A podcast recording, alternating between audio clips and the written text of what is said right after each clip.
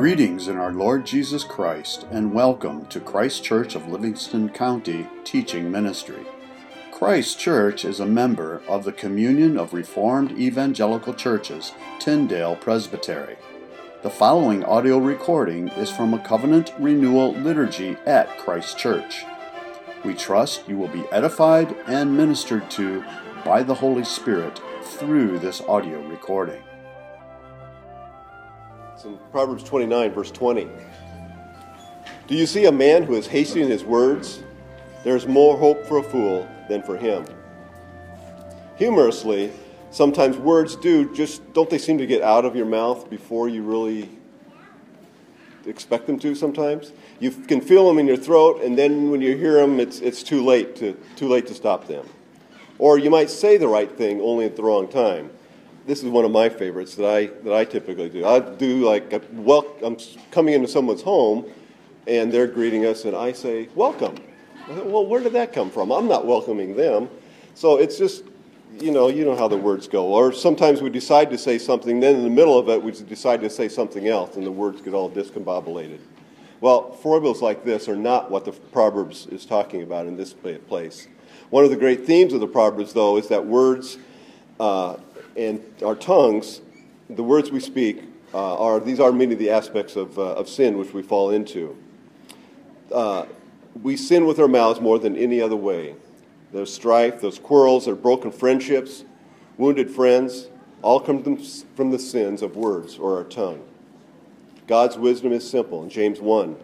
Know this, my beloved brothers, let every person be quick to hear, slow to speak, and slow to anger. And there's an element of pride in the hasty and impulsive talker like this proverb is talking about. Fools say all that's on their minds. They say way more than is necessary or than has been asked for. But a wise man will listen carefully to see if he ought to tell what he knows or not. Others usually do not want to know your opinion or thoughts until they ask for it. And then they want you to stay on topic and only say things that have been confirmed as true and good and beautiful. Sinning like this can happen in our writing as well. So be cautious before replying with a hasty email or posting your most recent impulsive thought. Slow men are better than fast men, and rushed things will get you in trouble. Hear the Apostle Paul in Colossians chapter 4. Let your speech be always gracious, seasoned with salt, so that you may know how you ought to answer each person. This reminds us of our need to confess our sins. Please kneel where you are if you're willing.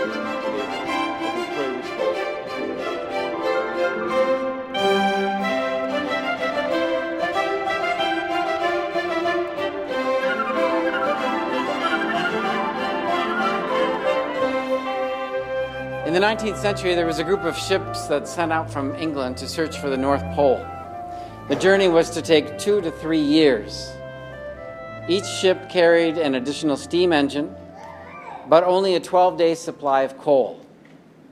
Instead of additional coal, each ship made room for a library with 1,200 books, a hand organ that played 50 songs, china place settings, cut glass goblets, and sterling silver flatware. The expedition carried no special clothing for the Arctic, only the standard uniforms for the British Navy. Years later, Arctic Eskimos came across the frozen remains of the expedition. The men were dressed in their naval finery and pulling a lifeboat loaded with the sterling silver. Their lack of planning is beyond comprehension, but perhaps it will motivate us to be better outfitted for our own journey this Advent season. Have you ever been caught unprepared? Jesus spoke about the importance of being ready for his return.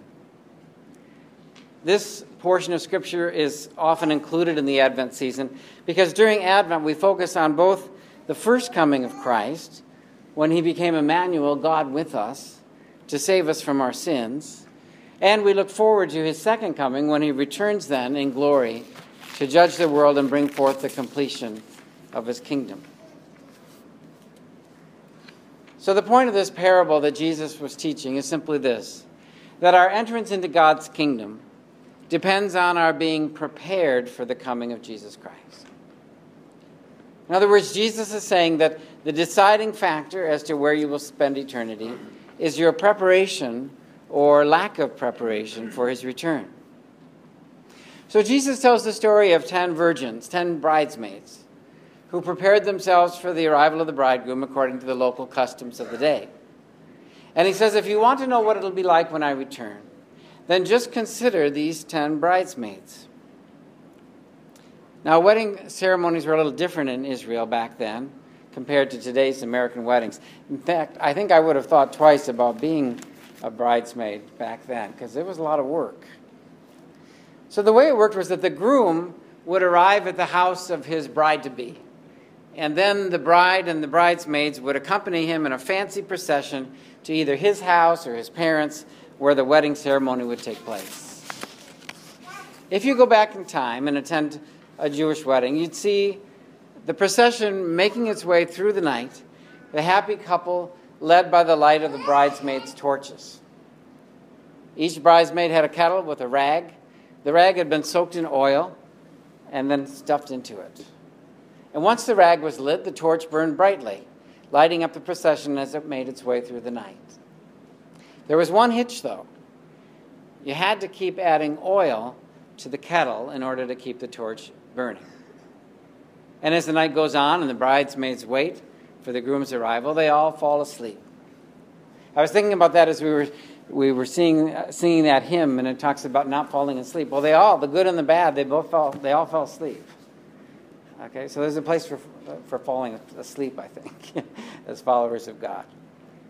But now comes the important part. In verse 2, Jesus says, 5 of them were foolish, 5 were wise.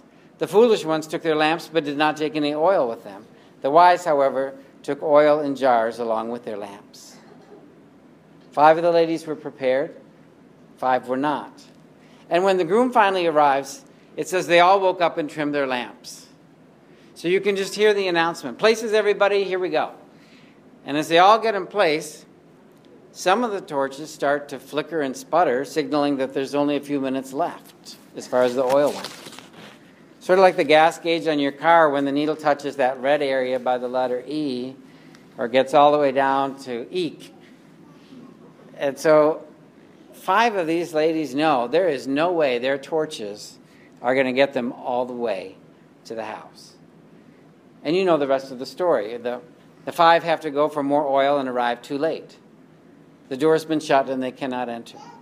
In fact, the groom goes so far as to say to them in verse 12, I don't know you. So the all-important lesson is to be prepared. Jesus put it this way in verse 13, therefore keep watch, because you do not know the day or the hour of my return. So Jesus points out 2 things involved in that preparedness. First, the time given to each of us to prepare is limited. There comes a point when it's too late to prepare, too late to get ready. Yes, the Bible says that the Lord is slow to anger and rich in mercy, but there's a limit to his mercy and there's a limit to his patience. In each person's life, there comes a point where the time to prepare yourself to meet the Lord runs out. Jesus said, not everyone who says to me, Lord, Lord, will enter the kingdom of heaven, but only he who does the will of my Father. Often as I'm meeting with people in my office and we're getting to know each other, I'll ask them if they have the assurance that they're going to go to heaven, and they'll say, absolutely.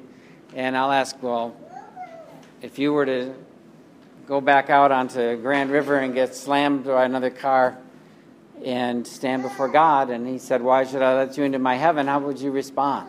And let me tell you, I've gotten some very interesting responses over the years, said with all sincerity, such as, my mom's been in the choir. It's like, oh, where's that in the Bible? Or, well, I've led a good life. And I'm thinking, well, the Bible says any of us with a belly button has received original sin through the sins of Adam and Eve. And so we all have fallen short of God's glory, right? So sometimes people are living under the illusion that they're prepared. but they're not prepared according to the way God tells us to be prepared. Jesus also teaches that individual readiness for Christ cannot be transferred from one person to another. You know, whenever I read this parable as a child, I always got upset at verse 9. The foolish bridesmaids run out of oil, and they ask the others for a loan. And what answer do the wise women give? No, there may not be enough for both us and you. Instead, go to those who sell oil and buy some for yourselves.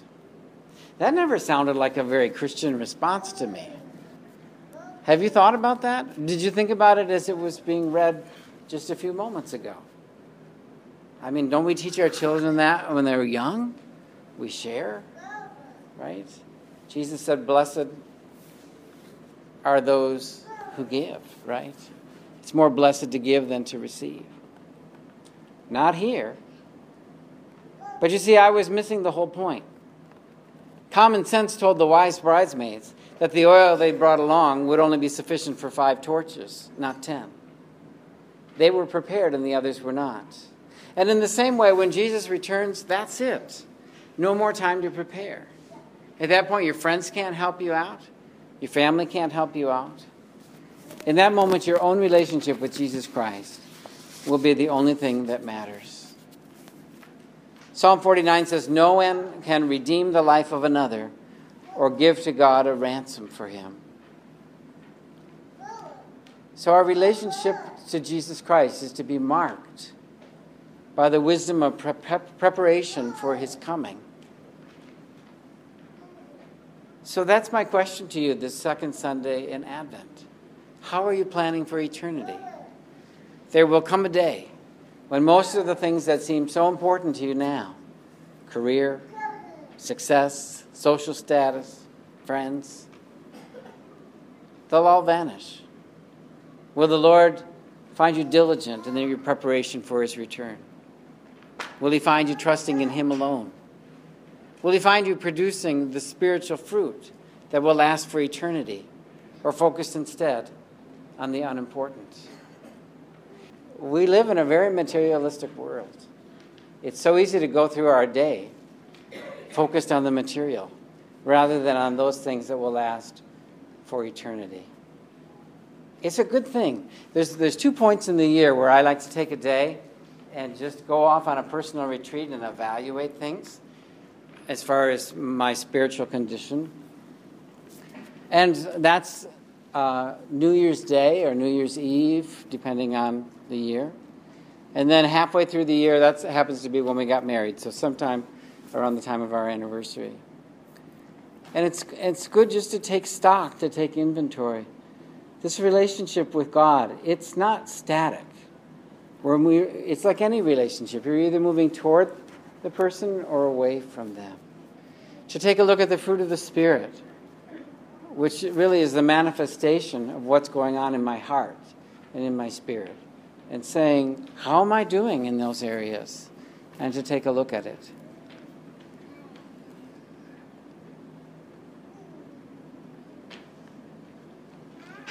The Bible says, now is the day of salvation. Now is the day of God's favor. Jesus told this parable to point out the negative consequences of being caught unprepared at his return. But there's a positive theme to the parable as well. And that is this, that God calls us to live lives that demonstrate our expectation that he will suddenly return. Jesus finishes the parable with a command. He says, therefore keep watch, because you do not know the day or the hour of my return. How do we do that? How do we keep watch? I mean, we don't even use those words much, right? Sometimes we talk about keeping a vigil for a loved one maybe in their last days in the hospital or at home. To keep watch, what does that mean until the Lord comes? Luke 12:36. Jesus described those waiting for his return as those who can immediately open the door for him when he comes and knocks. If the Lord returned today and knocked on your door, how many of us would want to say, just a minute, because certain areas of our lives aren't in order? Maybe you'd say, there's someone I've offended and I need to go and apologize. Or maybe you'd say, well, with all the stress and busyness of this past month or two, Perhaps I've withheld spending time with my spouse or with my kids, and I need to do that first. Or perhaps we'd say there's someone that I've been too busy to encourage, and I need to reach out and affirm that person. Or there's someone I know who's been wandering away from the faith, and I haven't had the courage to confront them, to speak the words of truth that they need to hear. This time of year we sing, "Joy to the world, the Lord has come. Let every heart prepare him room." So how do you prepare room for the Lord? How do you prepare room in your heart for him? Well, it's not by busyness or shopping or entertaining. Those all have their place. But the way to prepare him room is by obeying him and by pursuing intimacy with him. It requires some serious self-examination. And that needs to be done before God. And then some hard changes, lifestyle changes, important changes in the secret areas of your life. You know, the beauty of the church year is that every year the 4 weeks of Advent give us a fresh opportunity to recommit ourselves to pursuing intimacy with God.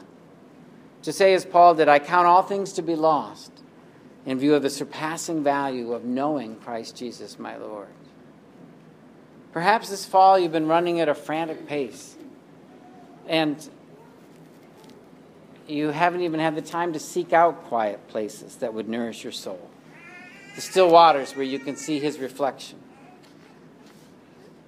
But if you're overly busy, then you can't enjoy genuine intimacy with God.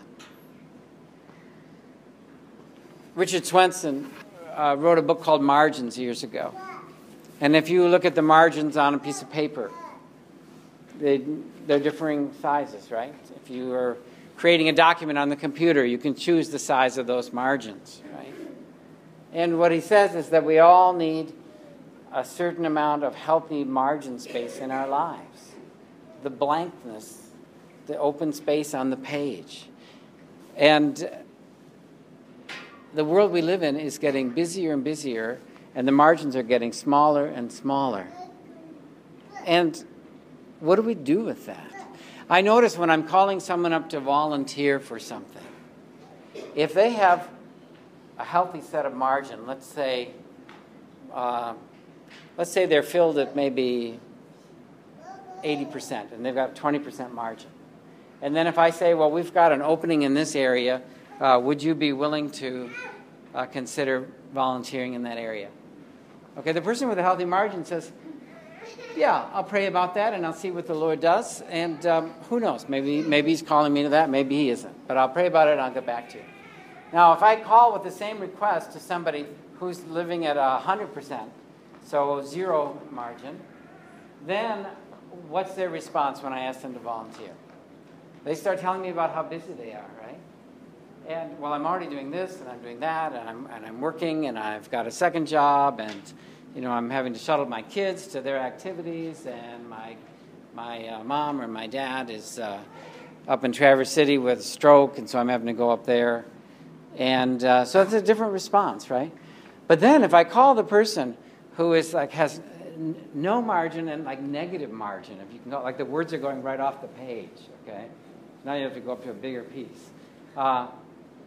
What's their response to the same request? They're hostile. They start shouting at me on the phone. I can't believe you're even asking me. Don't you know what's going on? And then they're just off and running. Do you see the difference there? There needs to be a healthy amount of margin in our lives. Even Jesus, with all the people that he was, you remember in the opening part of Mark, all the people he's healing, he's casting out demons and all that. But then the next morning it says, while it was still dark, he goes off to be with his Father, to get his marching orders for the day, because there will be always things calling to us. Lots of good things. And sometimes we have to say no to good things in order to say yes to the best things. Well, I want to tell you about another British explorer, Ernest Shackleton. In 1914, he led a team of 28 men toward the opposite pole, to the South Pole, in hopes of being the first expedition to cross the continent of Antarctica. His ship, the Endurance, became stuck in the ice, though, where it drifted for 10 months before finally sinking. Shackleton and his crew left the ship, towing lifeboats over the ice until they reached the open sea. And they landed on an island called Elephant Island, and that's where they set up a very crude camp. Shackleton decided the only way to save his men was to take 5 of them in a lifeboat and journey 800 miles in order to secure another ship and supplies. Can you imagine setting out in a lifeboat? Well, first of all, towing it, and then where you could, I guess. What are you, boating it? I don't know what you call it, the verb, but figure it out. 800 miles, though? Just to get another ship with supplies and then time to come back. But time after time, he failed to return to Elephant Island once he got the ship and the supplies. And it was all because of the ice. For months, his men waited in a hut made of rocks with the lifeboats on top, serving as the roof. And finally, an opening appeared in the sea through the ice, and it allowed Shackleton to reach the island. His men were ready and waiting. They quickly scrambled on board, and the boat turned around and headed out. No sooner had the boat cleared their narrow escape when the ice crashed back together. That whole window of time to get in and out was 30 minutes. Shackleton later asked his men, "How was it that you were all packed and ready to go? I mean, you were standing on the shore, ready to leave at a moment's notice." And his second-in-command said, "We never gave up hope that you would come back for us. Whenever the sea was partly clear of ice, we rolled up our sleeping bags and packed our things, saying, 'The boss may come today.'" What a great example of being prepared. Their eager expectation, their daily preparation, and their trust in the character of their leader should inspire us in our own heart preparations this Advent. Our message today is titled Home for Christmas. And by that I mean, do you want to find yourself kneeling in Bethlehem on Christmas Eve, enjoying an intimacy with the Lord that you've never known? It can start today on this second Sunday in Advent. There's nothing, absolutely nothing, of greater importance than knowing Christ intimately. Jesus said, "You need to make room in your heart for me now." Paul emphasizes that connection between worship and intimacy with God when he says in Romans 12, "Therefore I urge you, brothers and sisters, in view of God's mercy, to offer your bodies as living sacrifices, holy and pleasing to God, for this is your true and proper worship." The paraphrased version of that text in the Message from Eugene Peterson says, "So here's what I want you to do. God helping you, take your everyday, ordinary life, your sleeping, your eating, your going to work and walking around life, and place it before God as an offering. Embracing what God does for you is the best thing you can do for Him. Don't become so well adjusted to your culture that you fit into it without even thinking. Instead, fix your attention on God. You'll be changed from the inside out. Readily recognize what He wants from you and quickly respond to it." Advent is a time for us to prepare room for Christ in our lives and in our hearts. And so I challenge you in the coming weeks to try using the events and the tasks and the interactions of the day as prompts for worship. In those moments, make your worship practical by following the 3 actions described in Romans 12. Fix your attention on God, recognize what He wants from you, and quickly respond to it. At the end of the day, reflect on your efforts. What happened when I chose to fix my attention on God today? And when I recognized what He wanted from me and then I promptly responded? What happened when I chose not to? I brought with me today on the table a green page of Advent readings. It's titled, "Jesus Be in My Christmas." Will you commit yourself to faithfully reading these portions of Scripture each day? Or maybe you already have a guide for Advent. If you do, will you commit yourself to spending time with the Word? The Lord is waiting to reveal all kinds of insights and truth to you if you'll take the time to read, to ponder, and to pray. But you've got to choose it. You have to do the wise thing, just like the wise bridesmaids did. Don't be caught unprepared when you get to Christmas Eve. Perhaps you're feeling far away from the Lord, like the prodigal son who walked away from intimacy with his father and exchanged it for the toys of the world. Be encouraged. You too can be home for Christmas. Today you can head home to intimacy with him. It's never too late to prepare room in your heart for him. Let's pray. Father, we thank you for loving us enough to tell us how to prepare for Christ's return. We confess that so often we let the world crowd out any attempts to sit before you, to be still, and to know that you're God, to learn from you, to receive our direction and our orders and our guidance from you. Help us, Lord, to be like the wise bridesmaids who prepared. We thank you that each day there's a new beginning with you, and that we can begin those attempts even today on the second Sunday of Advent. And we continue to pray.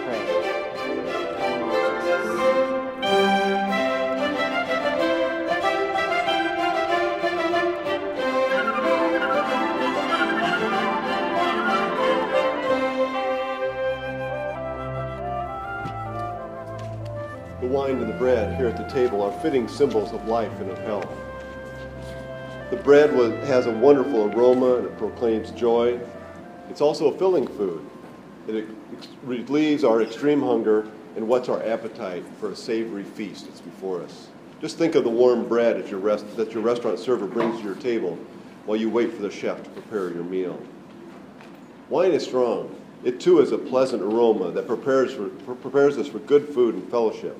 It has many different and complex tastes. It can be strong and smooth and bitter and linger on your lips at the same sip. The bread which we break and the cup which we bless are the body and the blood of Jesus. When we see these symbols, they help us see Christ. We believe his promises, so we eat and drink in faith. As we do this, we do taste the Lord and know that he is good and that his promises are yea and amen to us. Taste and see the Lord is good. Thank you for listening to this audio recording from Christ Church of Livingston County. If you would like further information about anything in this recording, the Bible, about Christ Church of Livingston County, or wish to make any other related inquiry, please feel free to contact us through our website, ChristKirkMI.com. That's ChristKirkMI.com. Again, thank you and blessings.